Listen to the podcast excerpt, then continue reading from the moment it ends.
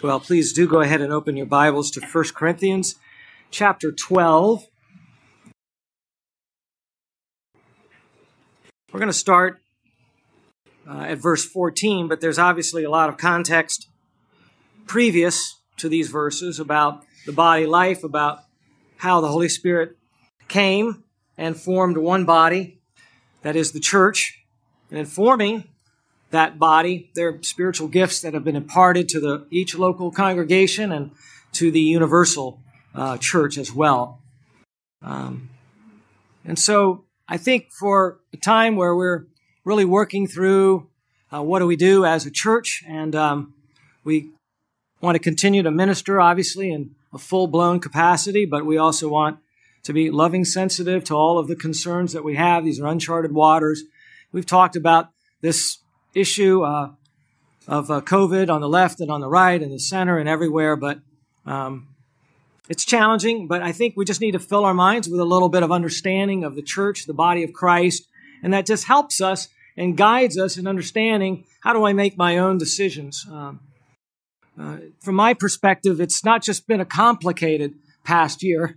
Uh, from my what I've been going through, it's just been almost, I would use the word almost impossible in the sense that it's been impossible to try to keep my body going and keep the church strong, keep the church cared for um, and growing. And so much of that work I have not been able to do. But you lay all of that on a church, on a body, and think about what's the dynamic of that. Um, it's, in my situation, impossible to stay on top of all aspects of body life. If you really lay it out, think about how far reaching it is at HBC. We've really grown up and there are new people here and there are a lot of ministries and a lot of needs and wow. But God's doing it and God's working that out. We just need to make sure that we understand scripture related to body life and then apply that the best we're able, relying completely on God's power. Um, I think, spiritually speaking, we have been under attack as a church, but I think that God is showing His abundant grace and His power and really maybe uh, making you, some of you, more aware of that. And God will do great things through your life as well as you ponder what's happening around you. Not everything that we see is what we see. There are hidden forces that are behind all of this, and uh, we, we need to make sure that we think biblically and we operate in an obedient way to Christ. Um, I think many of you are just realizing how hard it is to thrive, and I use that word, thrive spiritually, apart from each other. I mean, I know we, we, I know that you knew you needed a church, or most of you probably thought that, but now being away from one another for so long, and uh, maybe even when we get together, it's not quite what you thought it used to be. You're just more aware of how hard it is for a local church to thrive spiritually when we are apart from one another. Um, with all of the freedom you might have felt at first from church, all the extra time that you had available for yourself, maybe now some of you, and I'm just spraying this out, this doesn't mean it's for everyone. Some of you may be just feeling lethargic and drifting. You know, out of love initially uh, in your own heart towards, you know, giving someone some space. Now that love may be less of love and maybe more motivated by other things. Um, so the remedy for lethargy and coldness of heart is that we need, to the best of our ability, and I have to say it that way because we are not all in the same place. We have to measure different situations, our health certainly at the top of that. But we are, uh, to the best of our ability, we need to operate as the full blown body of Christ. Uh, we're just one local congregation, but we need to think about how one local congregation is to be operating and in a sense, you know, get back to that. There is a powerful element in the local congregation that goes along with the gift of exhortation. And there's only so, there's only so much that you can do when you're apart from other people trying to exhort in an effective kind of way, trying to get into the hearts of people and help them understand what they need for life. I use the word exhorting. You could use the other word, just serving one another. There's only so much you can do when you're a little distance from one another. It, it gets stronger and greater when you're able to interact and connect. And you could go on just to the word loving itself. Um, and so many others I hope to get time to cover. The church needs to be spiritually healthy as well as our body needs to be uh, uh, healthy. And that requires that we draw strength from one another. as we gather. You know, even the Greek koine term, the church, ecclesia, means a gathering. It means an assembly. It kind of morphed into that meaning over time from classical Greek. But that's what it means. If there weren't regular gatherings, there wouldn't be this thing called a church. So we know that element is a crucial part of uh, our existence in the community.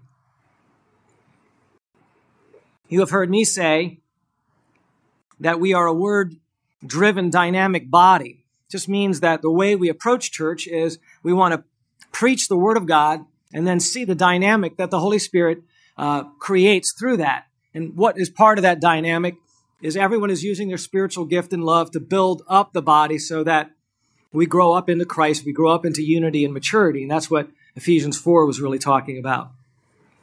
The scripture presents a very high view of membership in God's church.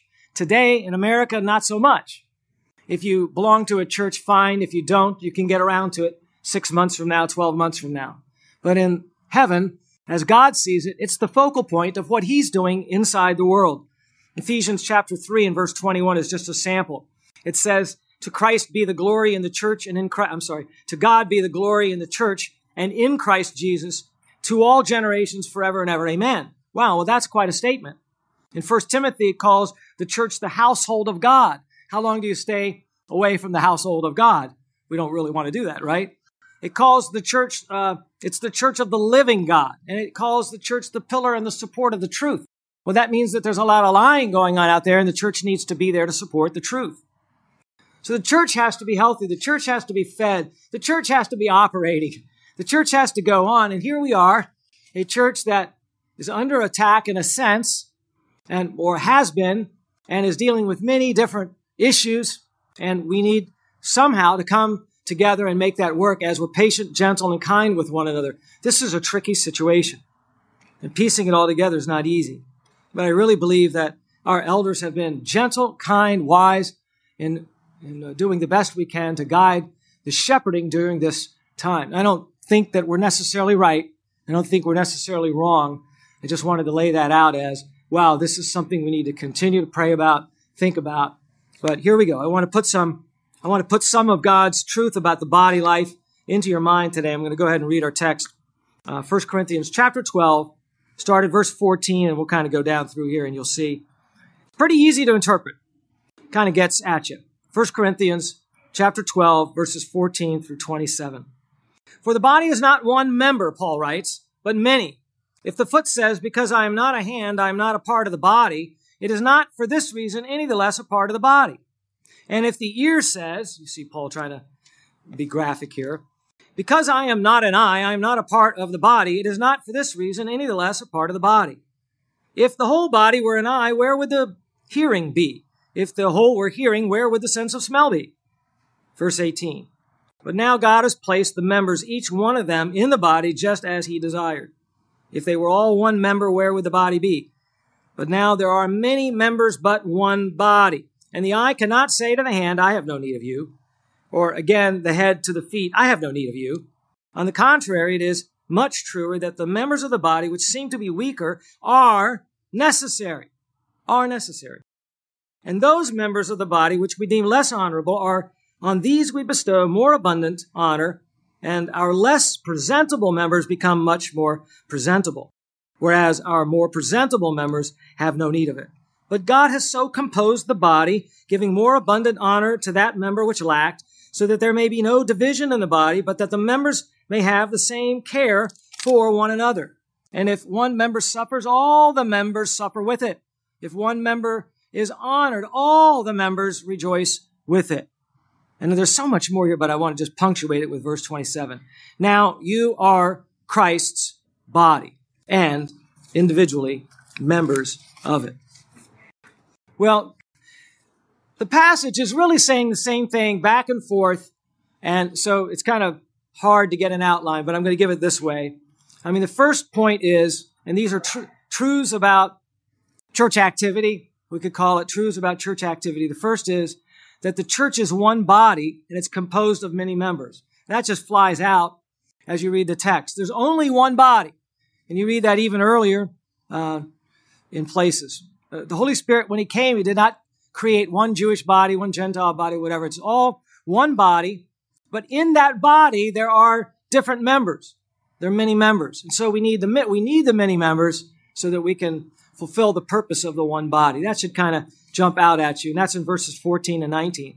And then the second truth is that all the members must own their position in the body.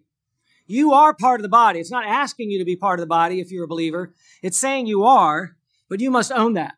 That this is my role. This is what God gave me. Yes, I have spiritual giftedness that goes along with it, but my presence, my activity that I'm doing there is necessary.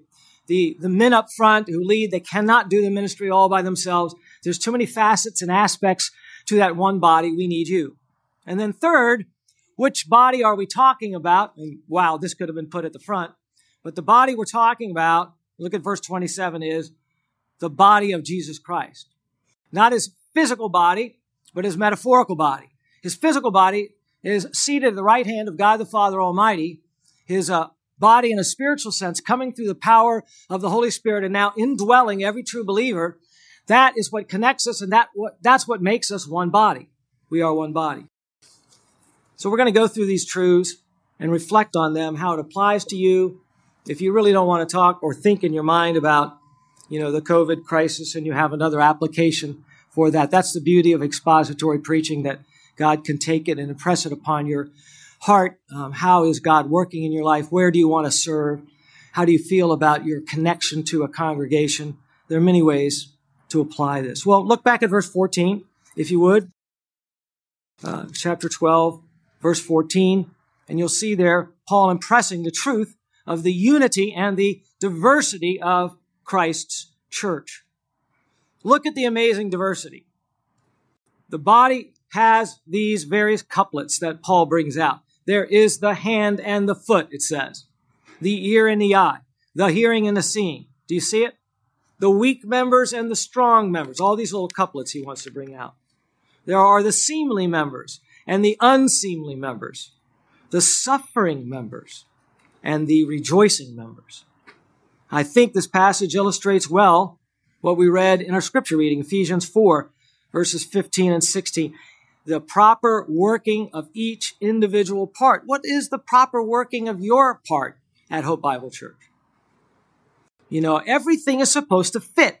Every part is needed. At first, you may bumble around and not know what you're supposed to be doing in church, but you have a role. You're saved. You need to come, find that role, and fulfill it.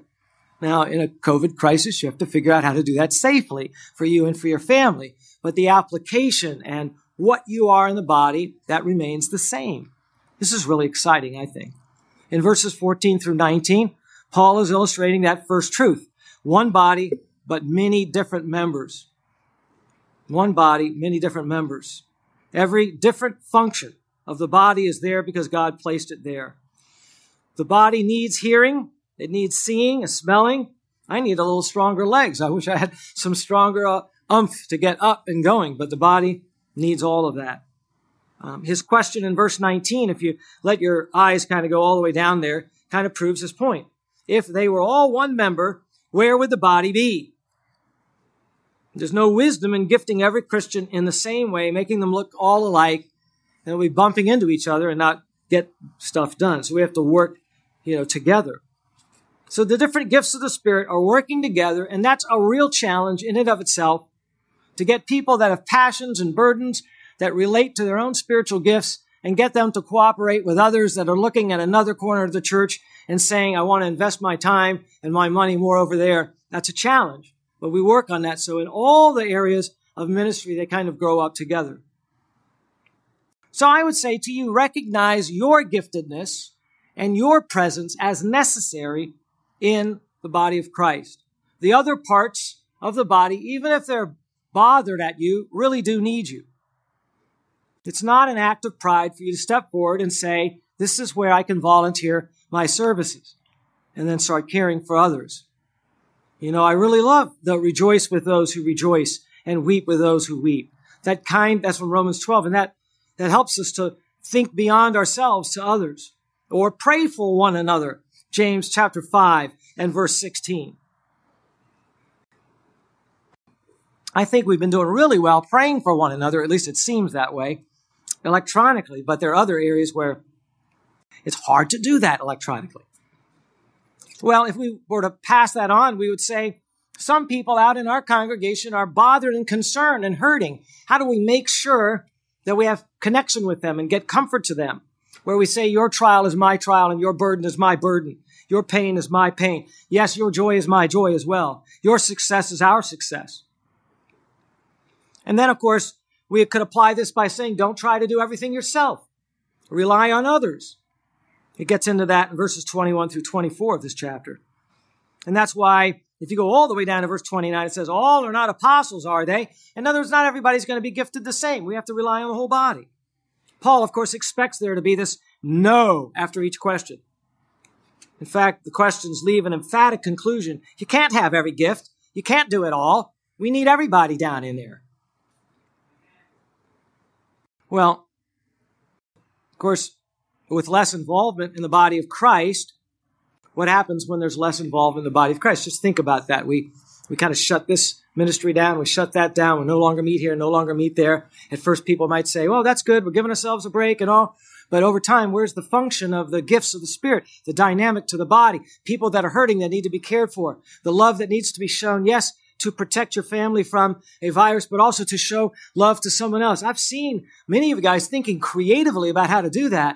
And that just shows God's, God's word and work gets through even in those kinds of circumstances. But that's not the normal body of Christ. And of course, through the centuries, as the church has been attacked in different ways, you know, they've had to deal with what do we do when a plague hits and how do we continue to meet and what do we do here and there? And they thought it through and they prayed it through and they came up with creative ideas. And I've seen that happen at Hope and that's exciting. But the challenge also is that in exercising love and truth, we, we pick these ministries and they, they happened for a reason that it was necessary to help people and to bring people in and train them with leaders. And that's exciting also. That shows people working together. Less involvement in the body of Christ problems do indeed develop. Now, I know some of you think you don't have anything to offer the church coming in at a time like this. It might be hard to get all the information you want, but connect with people and find a way to serve. That's two bits of advice I'd give you. Connect with people, make friends, get to know them, love them, let them love you, and then make sure you serve in some way. That's a good beginning spot. And then you can search out about membership and what all of that means. I know some of you come to church just to hear a good message. You know, you're alone, you need a good message, you want to be challenged. That's good. You need a good message. I need a good message. I cannot tell you how much this church, even when I'm home, ministers to me. I weep at home. I sing uh, as loudly as I can, and I that's just as an expression of my heart. I long to get back here as well with you guys, and it's a beautiful thing. Um, but uh, I don't want to just hear a good message. You know, we want to be with good people and we want to serve along the good body of Christ and inside them. When you don't get enough contact in your own life, there's just things that begin to disintegrate or can begin to disintegrate in your passion for your love for Christ and your service toward Him. It's not hard to figure this out. That if you're not around other believers, well, then who are you being around? If someone's not, you know, exhorting in your ear, what is getting in your ear? And that's not to make anyone feel guilty. That's to kind of set you up and say, let's be alert. What's going on here? How do we make sure our passions for the things of God that the Holy Spirit is trying to stir up inside of us, how do they continue? How do we continue to grow and increase in the grace and knowledge of our Lord Jesus Christ? And that's what these, this fellowship on Sunday morning is about. That's what a class in the back room is about. That's what a men's meal together does. You come in and you feel like, ah, why did I, you know, get out of bed this morning? Is this is too hard. And then you realize in many cases that by the time you're heading home, something has stirred up inside of you. Well, that's not you, beloved.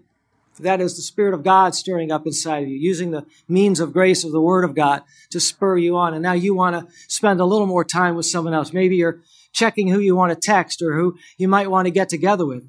Again, exercising the caution that you believe you need the caution. You can only make decisions as far as your faith allows you to do that in security and safety. But this is to think about and to pray about. Um, Some people don't care at all about being involved in a local church. They don't even recognize their own identity. Uh, they don't feel that in their walk with Christ, they need to have a walk with other believers. I remember some guy telling me, I don't need to come to church. I just follow God on my own. But didn't he realize the truth of this passage? That we're all one body in Christ. To follow Christ is to put yourself in a body of believers. That's who we are. And so, so just having said some things that may have sound too strong to some of you, I just want you to remember that um, we're not here to judge one another about COVID or to measure what you should do in this situation or that situation. Um, I preached way back in the spring or even into the summer. This is a conscious issue with people.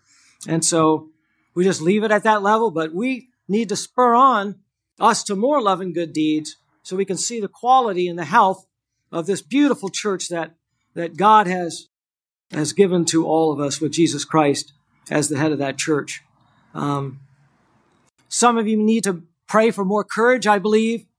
Um, some of you need to ask God, increase my faith. Um, I don't know, but that's something you can be praying and thinking about. Again, to say it again, to function as a church, we need the workers on Sunday. We need you here. We need you here serving, speaking. You, if you didn't figure anything else out, or you didn't follow me well, or I didn't say it well this morning, you are indispensable to our church. You are.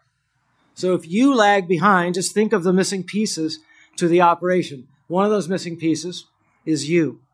So now you have to figure out how can I really be serving the Lord my Christ, fitting in to the work in the body that I need to be doing so that body, my part, fits into there. And in love, we grow up together, as it says there in Ephesians 4. And then the maturation of our congregation, the awareness of false doctrine, the unity in knowing Christ, all of that happens as a dynamic. We can get that done a little bit apart from one another, but it gets harder and harder. And really, when you think of these as uh, incessantly given throughout the New Testament, you see that there's no way we're really going to become that healthy church without actually being together more. Now, we see things opening up in society, and we're very happy about that. It might be easier to exercise faith in an environment like that.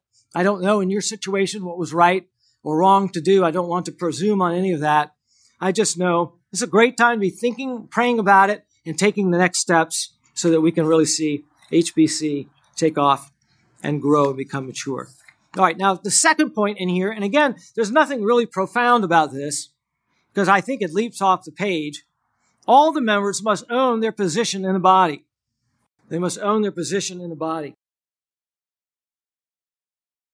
And we've already said it.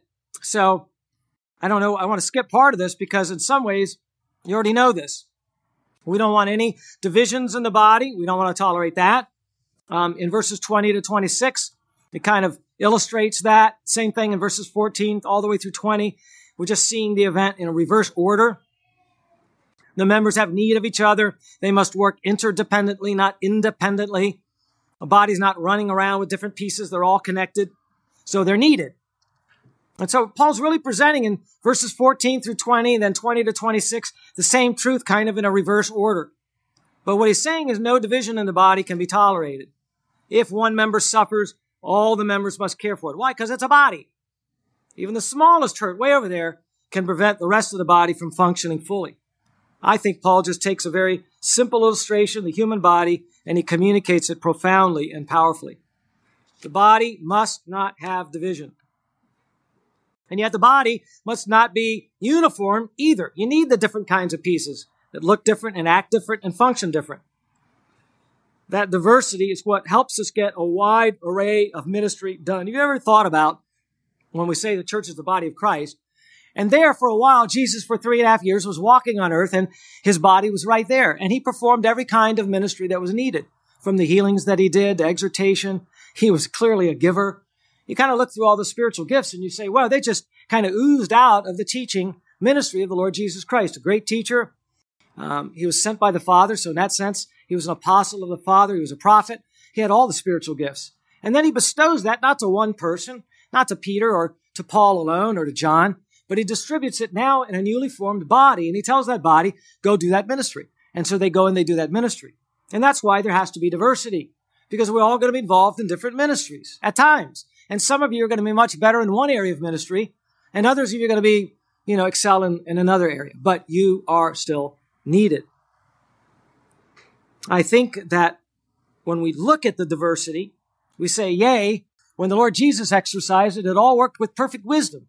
But when we put all of that wisdom and that diversity of giftedness into a group of newly saved sinners, can that create problems? And yes, it can, because different people will want their area of ministry or their area of giftedness to be um, building up the body maybe more than others. And so they, they're like, hey, what about more attention to this area? Hey, what about more funding for this area? And that can cause problems. But the, the love of ministry, the diversity of ministry for the whole body of Christ, that's a good thing.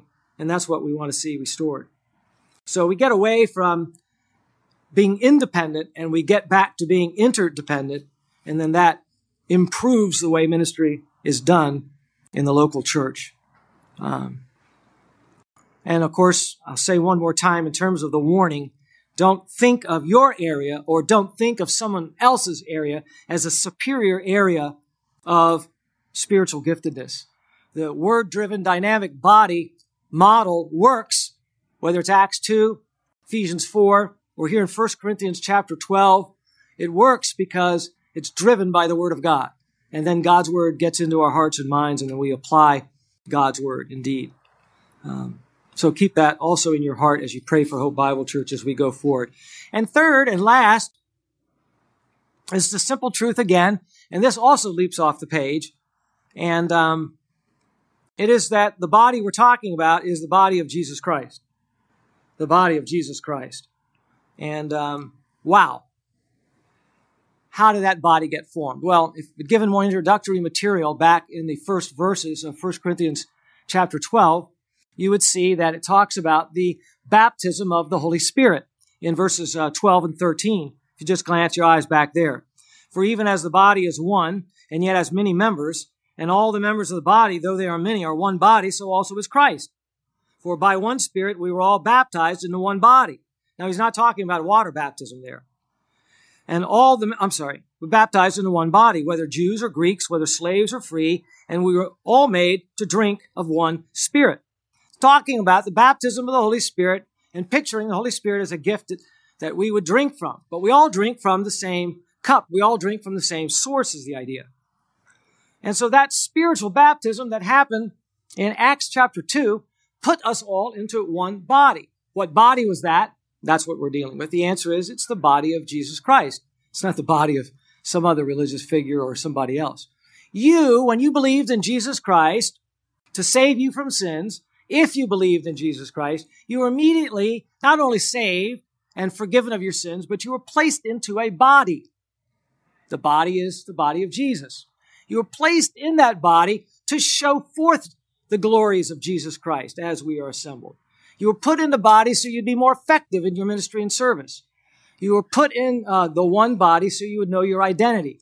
I'm now follower of Jesus. I am uh, one who is not just a disciple of Jesus before the Spirit came, but after Jesus ascended up into heaven, he poured forth the Holy Spirit, and that Spirit unified all of God's true believers and children into that church. So that's who you are. That's where you belong. And that's what we need to think about when you go making your decisions about how you want to operate in the time that you have for church. So go back all the way to verse 27 now, just you can see what body was talking about. Go down to verse 27. Now you are Christ's body. I think that is kind of the, uh, the one truth that's being pointed to here. Um, kind of the climax of the statement. You have all of these members in one body. Now, the body is one, but what body have we been talking about, um, Paul? And the answer is we're talking about Christ's body. Who am I? I am a member of Christ's body. Who are you? You are a member of Christ's body. Slow down. Think about that. I'm a member of Christ's body. How then should I function? What do I plan to do with my time? How do I offer my services? How do I offer my treasures? That's the applicational area. Many times people come to church, they want to know, well, what am I supposed to do? So we're backing up here and saying, well, you won't know what to do until you understand who you are. If you understand who you are, and this is kind of basic, isn't it? You understand who you are, then you know this is what I need to go and do. And now the Holy Spirit that has taught you the truth in, on this Sunday, the skimming of 1 Corinthians chapter 12, and we really just skimmed it. You take a skimming of that truth, and now that truth is in your mind.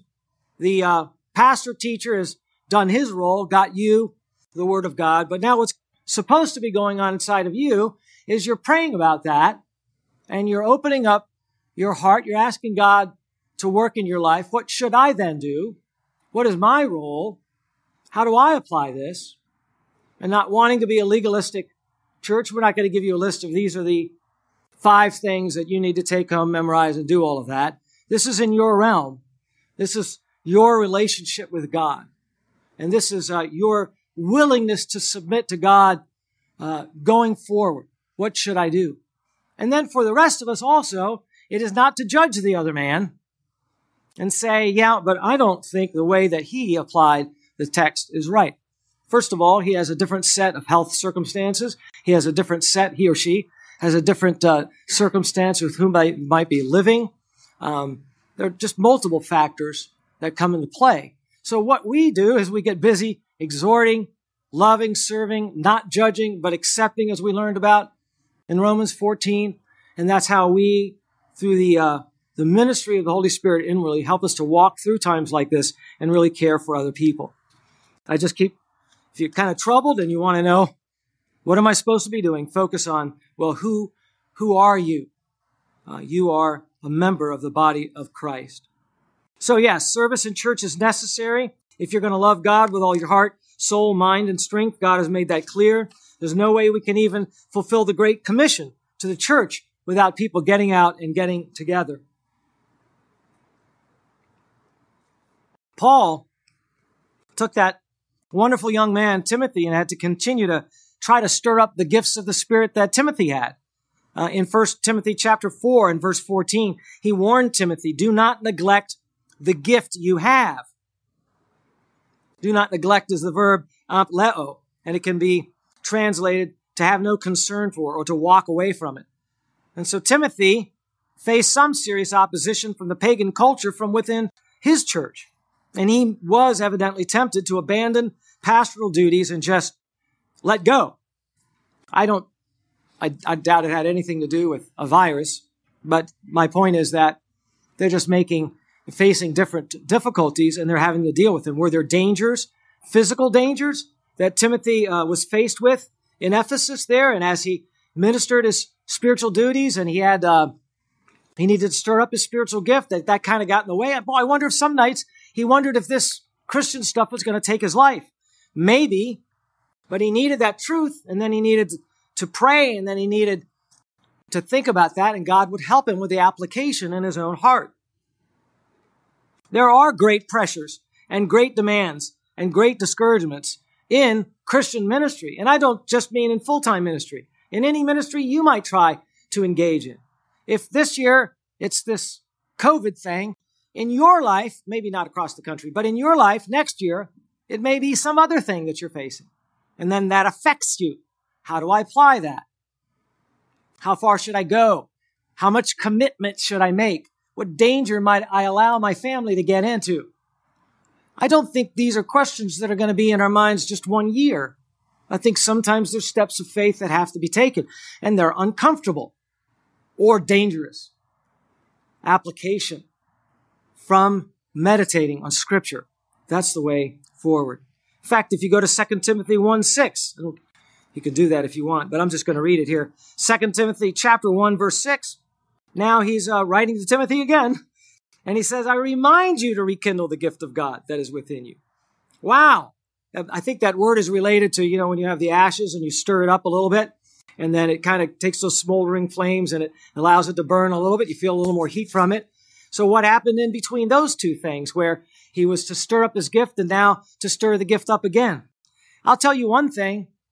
It helps this pastor, and I know it helps other people who are teaching a Sunday school class or who are maybe teaching some other class, it helps them to hear some words from people who attend in person to encourage them.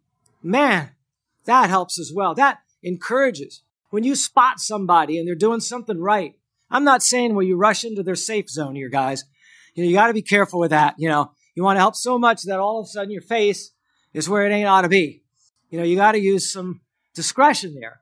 But you spot them, you see what they're doing, and you get into their close enough to them, and I don't know, some word, something that you know they would be comfortable with that encourages them. That's the kind of thing I'm trying to convey to you. Stir it up again. Look what you're doing. It's so wonderful.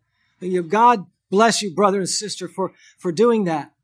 Because there is a measure of fear that is involved there. People don't, people don't always know what should I do in this situation. There is not a right or a wrong. And so, um, I just wanted to bring that to your attention as well. Well, brothers and sisters, I think that in some cases the fervency of our service has kind of gone down. Is that understandable? Yes, I think it's understandable. I'm very happy with the way our church has, for the most part, responded to this. We've gotten so much help, um, so much guidance. Um, but the Lord is stirring us, and we are a body. We are the body of the Lord Jesus Christ. I didn't want to get into all the details of the passage here because I think most of the truth just kind of jumps off the page at you, but I wanted to remind you who you are. You are part of the body of Christ, a member of the, the greatest organism in this world. And uh, since that's who we are, then in terms of practice, be prayerful and careful in uh, how you apply that as we serve one another. Go forward, trying to get more of our workers back, trying to uh, be sensitive to what some of our workers are comfortable with and others are not. There are many facets to that. And we want to try to do the best we can to be loving our brothers and sisters in Christ. Amen. And at the same time, be able to do things that are wisely moving forward with the ministry. It's not easy. It's not simple. Um, and I'm not preaching this message simply because, you know, at this point in time, there's something bad that's going on. No, not at all. I just think it's a good time to remind us of these biblical ecclesiology truths that in my mind are fascinating. We, a body connected to Christ as the head, fulfilling what he wants done in the world, given glorious titles, marching forward in a dark and a sinful world. God has empowered us, entrusted us with all of that, and it's just marvelous. It's uh, it's great, great power and a great, great privilege to be a part of that. I uh, I've heard someone say Christ bled for us. The least we could do is sweat for his kingdom. Well, I'm not sure that applies in this situation, the sweat part about it, but maybe rekindle. We need to get it cranked up again, do it carefully and slowly. Um, bring the best music you know how to bring. Uh, just because, you know, you couldn't see everybody doesn't mean we, we don't bring the best music. I love hearing the instrumentalists really get into that. I think that's fantastic. Um, Prepare to give the most excellent teaching. Sometimes it's hard looking into a little cubicle and say, ah, I don't even know if they're listening to my lesson anymore. But you want to give your best uh, because you're part of the body of Christ and you serve Him who is the head. Um, you want to be the finest and the most alert usher service. Um, if you go out visiting someone because you care that they're all alone, you want to get out there and make sure they're really loved. Um, there's so many different spiritual gifts. You could kind of add the list on there. Um, I want to kind of close before we get to our uh, communion service, our Lord's Supper. I want to close by just surveying some of the, uh, I guess I'll call it some of the uh, one another's of the New Testament. Some of the one another's. These one another's you're well aware of. If I were to say to you, when we're commanded in the New Testament to do something for one another or to one another, what might come to your mind? You might say, what? Love one another, serve one another, pray for one another. Amen? Well, Galatians 5.13 says that. It says, serve one another. How do you do that when it's hard to get physically connected with others? Look that passage up. Galatians 5.13. And then there's greet with a holy kiss. And I imagine that's hard enough for us to do, you know, when we're, when we're always gathering together, but I don't know if the screens have smudges on them or whatever. But Romans 16, 16, 2 Corinthians 13, 12, there's that affection that needs to be shown. Some men and women are comfortable with less physical, uh, you know, touch, and others are uh, want more more uh, ability to have closeness, and so some people value that more than others as well. Don't judge one another. We learned about that in the summer in Romans 14. Accept one another and their judgments. That's also Romans 14. Pray for one another. We talked about that. Well, I, I think personally, a lot of folks may have joined into more and more and greater and greater prayer during this time. Here's a hard one to do when you're not in the same room with someone else, and that is to admonish one another. Now, if you're in the same room, you want to convey with your eyes, your body posture, I love you, but I've got to say something a little more difficult to you. And um, that's what admonishing is. I want to teach you the truth. I want to, there's a little bit of correction in it. There's some exhortation in that term. And I want to, I want to try to straighten you. I want to try to get you going in the right direction. And that might be really kind of hard to do on the phone. Like, did they understand me properly? And so even using that one anothering seems to diminish unless you are in the same room with them. Today, I'm going to talk a little bit about the Lord's Supper. What was that even meant to convey in terms of gathering? Um, forgiving one another. Well, I guess, yeah, I might send a note to someone or they might forgive from a distance if that were the only way to do it. But how much better it is to be in the room and to be trying to understand your brother or sister and say, you know, I forgive you for that, or would you please forgive me for this? It, the, the connection that God draws in that situation, all in the same room, that I think is much more powerful in terms of forgiveness. Well, we could go down the line. There's so many of these one another's. I think there are over 20. You could make a study of this even in your own quiet time. Stimulating one, uh, one another to love and the good deeds. Again, done better when you're right there with them, when you know them. Being devoted to one another. Well, you got to show up somewhere if you're going to be devoted to one another.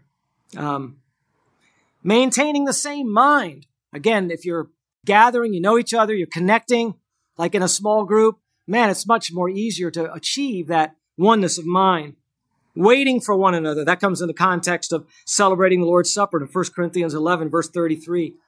Um, speaking to one another in psalms and hymns and spiritual songs and giving thanks to the Lord. Do you realize that that one another also is put in the context of people being in the same room and together, bearing with one another?